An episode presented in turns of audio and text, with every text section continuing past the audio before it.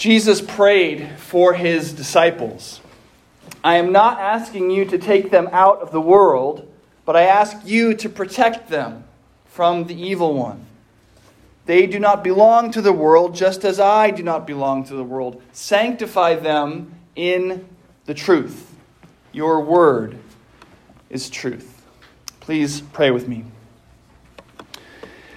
Dear Father in heaven, we ask you, as we do each week, to join us here in this place this morning. And we trust that you are here with us. May my words be your words, and all of our thoughts your thoughts. We pray this in Jesus' name. Amen. Please be seated.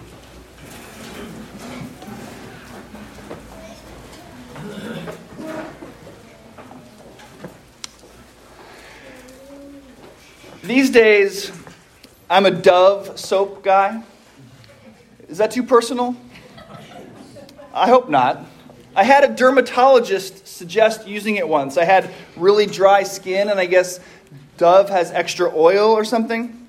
In fact, at that point in my life, I had patches of skin that were so dry, he offered me free dermatological services if I would allow him to photograph these patches of skin for inclusion in a textbook he was working on. So, any dermatologists out there, those might have been my feet you were looking at.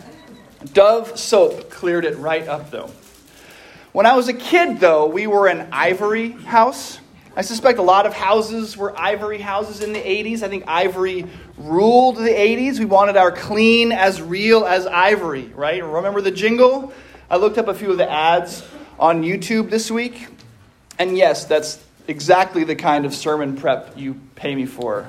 Looking up old advertisements on YouTube, and I was immediately transported back to 1988 or so. Right? Just give me honest work and honest pay, honest sweat from honest play, and when I'm through, that's what I'll say.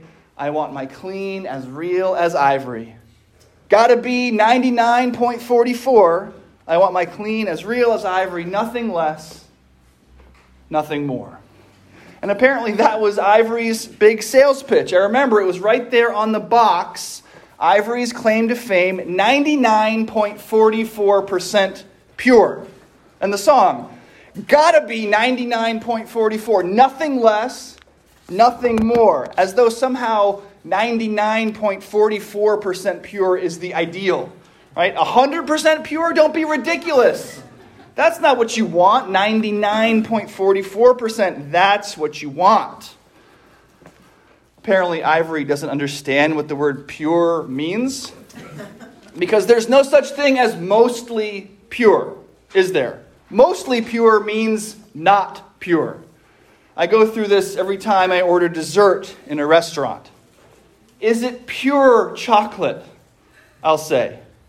Yes, the waiter will say, totally pure. So there's no whipped cream or orange peel or mint leaves. Oh, the waiter will say, that's what you meant? Okay, I'll tell the kitchen to leave them off. And, you know, sigh, since you're being such a stickler, I guess you'll want to know that there's also peanut butter crumble on top. Okay, so not pure. Could I have it with nothing but chocolate on it, please? I want pure chocolate. No problem, the waiter says, and brings me a beautiful slice of chocolate cake with raspberry drizzle all over it. Only pure is pure. Even 99.44% pure is not pure.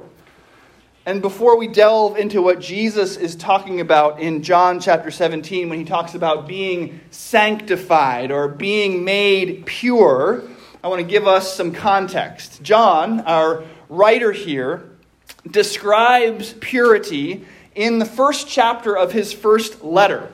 And he uses an analogy of light and darkness. This is the message, he writes that we have heard from him and proclaim to you that God is light, and in him is no darkness at all. No darkness at all. This is the God we worship, a 100% God, a pure God, a holy God.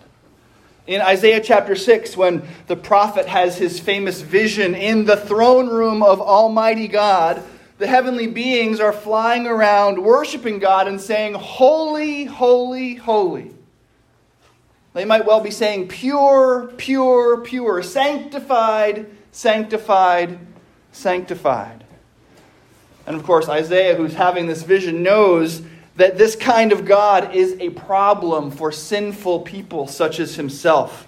Woe is me, he says, for I am lost. For I am a man of unclean lips, and I dwell in the midst of a people of unclean lips. My eyes have seen the King, the Lord of hosts. Isaiah knows that the Creator God, the Almighty and Holy God who divided the light from the darkness, Isaiah knows that in Him there is and can be no darkness at all. In Him there's no 99.44% pure.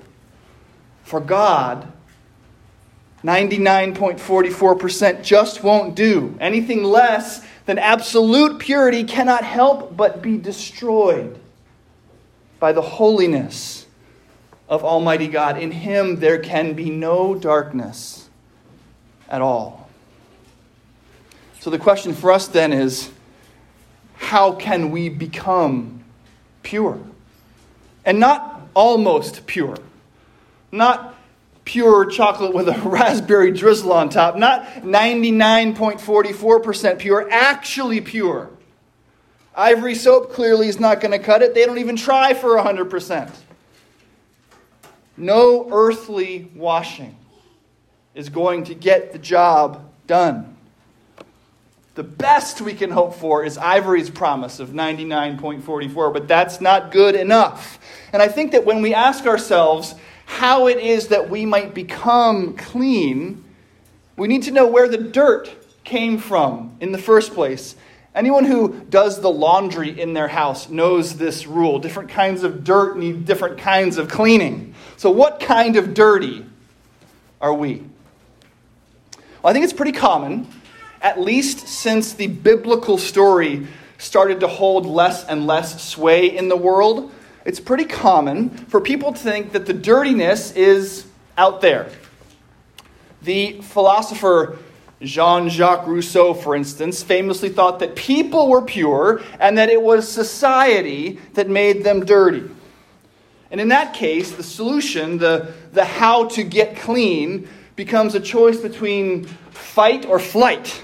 You either fight against society, thinking that if you can change certain laws or standards or systems, all the impurity will go away and everything will be okay. On the other hand, you could flee from society, either into some kind of monastery or convent, or even just into some kind of eternal, inward facing self reflection. Don't let anything bad in. Spend your time focused on you, and everything will be okay. But this kind of pure person, oppressed by an evil society, is not the teaching of the Bible.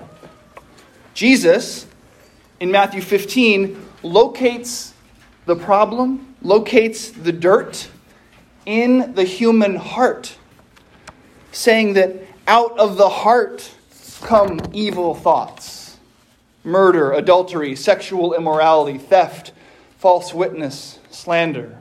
These, he says, are what defile a person. These are what makes you dirty. Your heart, Jesus says, is your problem. The Bible, it's what comes from you that makes you unclean. It's almost the exact inverse of the modern Rousseauian idea. For the philosophers, you're clean and the world outside of you is dirty. So the solution is up to you. In the Bible, you are unclean. So the solution cannot come from you. It must come from the outside. So now, to John 17. In what's called his high priestly prayer, Jesus prays for his disciples and by extension for us. And it's in this prayer that we can see, amongst a lot of other things happening in this prayer, we can see how it is that an otherwise unattainable 100% purity can be received by a sinful humanity and by individual sinners like you, like me. Holy Father, Jesus prays, protect them, his disciples, and you and me. In your name you have given to me so that they may be one as we are one. While I was with them, I protected them in your name that you have given me. So let's stop here for just a second. In these two sentences, Jesus twice refers to the name of the Father, which he says that he has been given. He has been sent from the Father, yes, but he is God. And he makes that clear by saying that they have this same name, the name that you have given me. Everything the Father has, Jesus has too. God is holy, Jesus is holy. God is pure, so Jesus is pure. What Jesus does on earth, he does in his Father's name. And he wants this connection to be clearly established. So he repeats it Protect them in your name that you have given me. I protected them in your name that you have given me. So I want you to focus on this connection from God to Jesus. This is the same connection we talked about a couple weeks ago between the vine dresser and the vine. And it's the first stage of the passing of holiness from Almighty God to sinful humans, to you. Jesus goes on. But now I'm coming to you, to his Father, and I speak these things in the world so that they, the disciples and us, may have my joy made complete in themselves.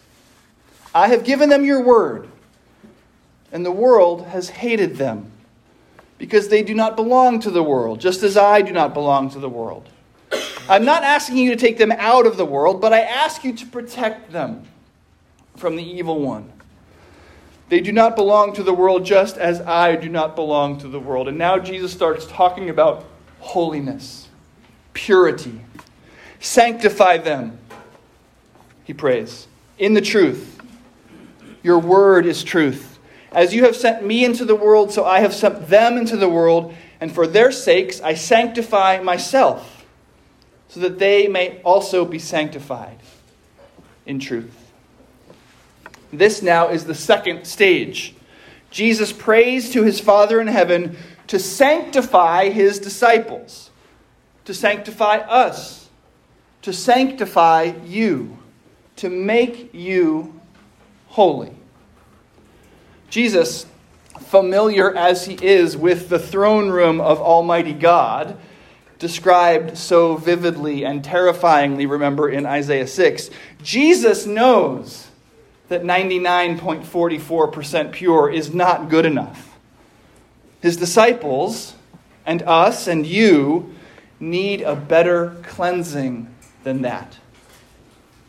They need a better cleansing than anything that they could accomplish. What they need is for God Himself to make them pure. And Jesus asks God to accomplish just that sanctify them in the truth. Jesus prays. Your word is truth.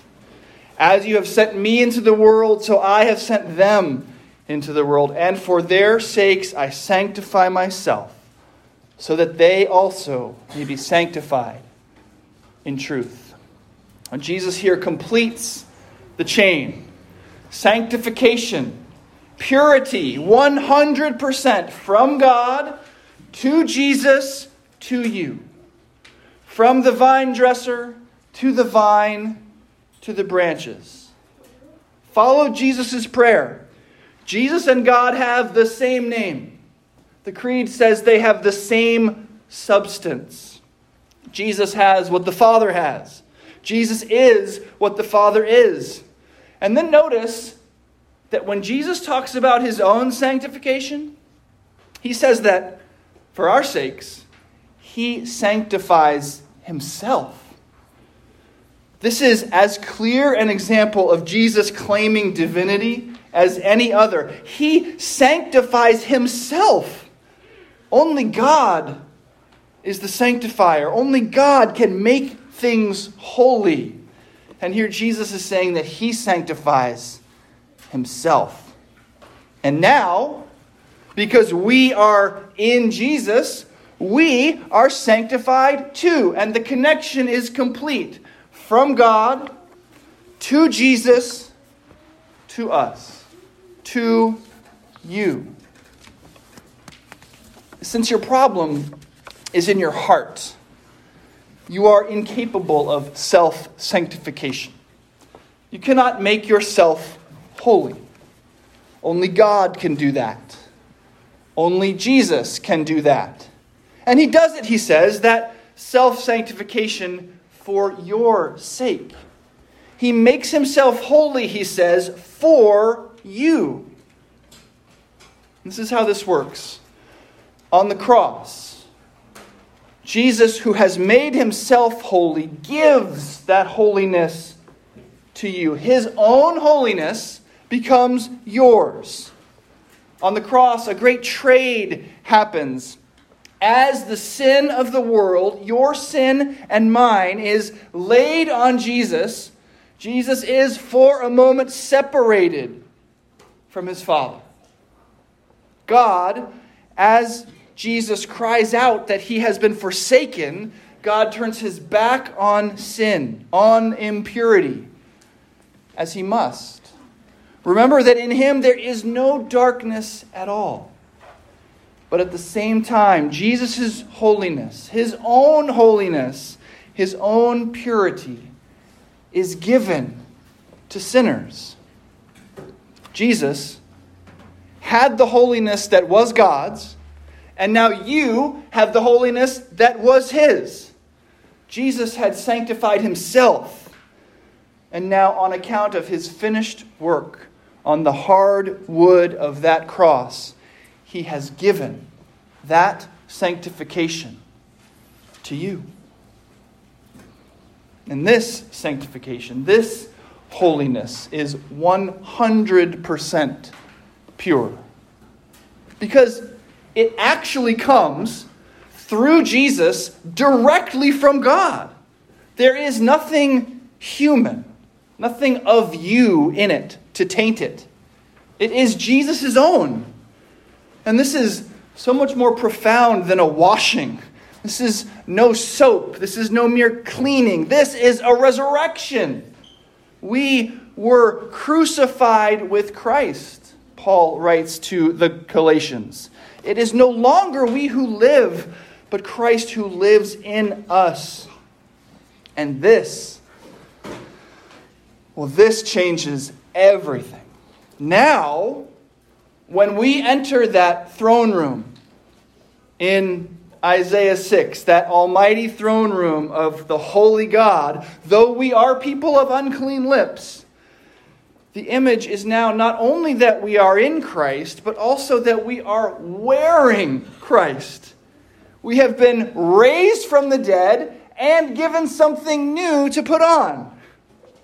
As John will finally say in Revelation 7, our robes have been washed white in the blood of the Lamb. We are sanctified. We are clean as Paul promises in Galatians 3 as many of you who were baptized into Christ have put on Christ. There is neither Jew nor Greek, there is neither slave nor free, there is no male and female. You are all one in Christ Jesus. And if you are Christ's, then you are Abraham's offspring, heirs, according to the promise. You. You, who are Christ's, who are wearing his own righteousness, you are an heir to everything that is his. Full communion for eternity with God the Father, who is light and in whom there is no darkness at all. So, hear the good news. Jesus has accomplished his work, making firm the connection from God through Christ on the cross to you, a sinner saved by grace. And now, what was so frightening to Isaiah, God's throne room and the possibility of your impurity coming into contact with the perfect purity of Almighty God, what was once so terrifying has now become an occasion for rejoicing. Revelation 7 describes that throne room completely renovated. Christians from every tongue, tribe, and nation now one in Christ Jesus, singing with the gathered congregation of the sanctified Salvation belongs to our God who sits on the throne and to the Lamb. I love that song. Salvation belongs to our God. What wonderful good news that is!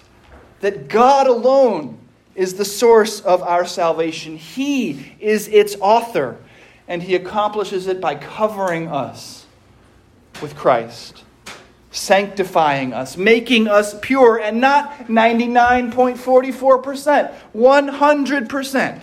We, who are baptized into Christ, have put on Christ. We belong in that throne room now. It's a place to celebrate. It's a place to sing God's praises. It's a place to share his meal. It's a place to be home. So, welcome home. Welcome for the first time, or welcome back. This is where you're supposed to be, gathered at Jesus' feet in worship. So, sing with us, say the creed, fall on your knees, confessing your sins in Jesus' name. Hear his absolution and receive his forgiveness. Eat and drink to remember what he has accomplished his grace and mercy poured out on sinners. You are in him, and in him you are pure.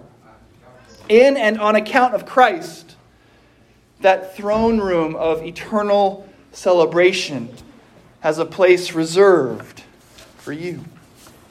Thanks be to God. Amen.